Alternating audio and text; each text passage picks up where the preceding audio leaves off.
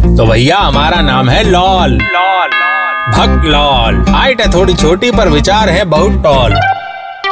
तो भैया, आज का ज्ञान है, दुनिया के सभी करमचंद जासूसों से लेके अंग्रेज़ों के जमाने वाले जेलरों के लिए फन्ने घाट चोरों से लेकर कोतवालों तक, और साथ में ब्लैक एंड व्हाइट प्रोफेशनल्स मेरा मतलब है एडवोकेट्स यानी वकीलों के लिए भी।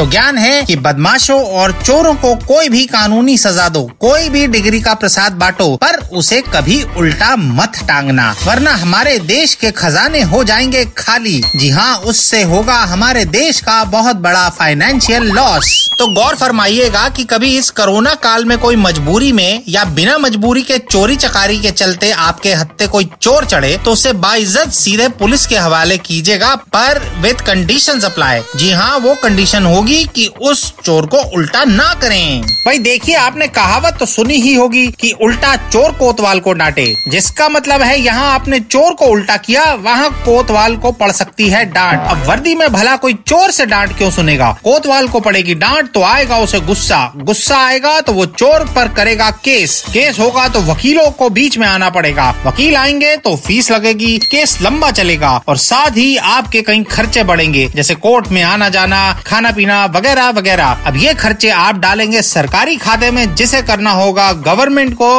री अब सोचिए कि अगर एक की जगह हज़ारों चोरों को किया आपने उल्टा तो बाईगॉड कितना खर्चा हो जाएगा। सरकारी खजाने खाली होने शुरू हो जाएँगे और होगा अपने देश का भारी नुकसान। So moral of the story कि अगर आप चाहते हैं कि हमारा देश प्रगति करे, उसके खजाने हमेशा भरे रहें तो चोर को पकड़ो, सजा दो, पर उसे कभी उल्टा मत टांगो, क्योंकि उल्टा चोर डांट सकता है कोतवाल को, जिससे हो सकता है हमारे देश का फाइनेंशियल लॉस अरे, कोतवाल से याद आया कि घर की वॉल पेंटिंग शुरू करवानी है। भाई फेस्टिवल सीज़न शुरू हो गया है आखिर तो आप भी जाइए, मौज उड़ाइए।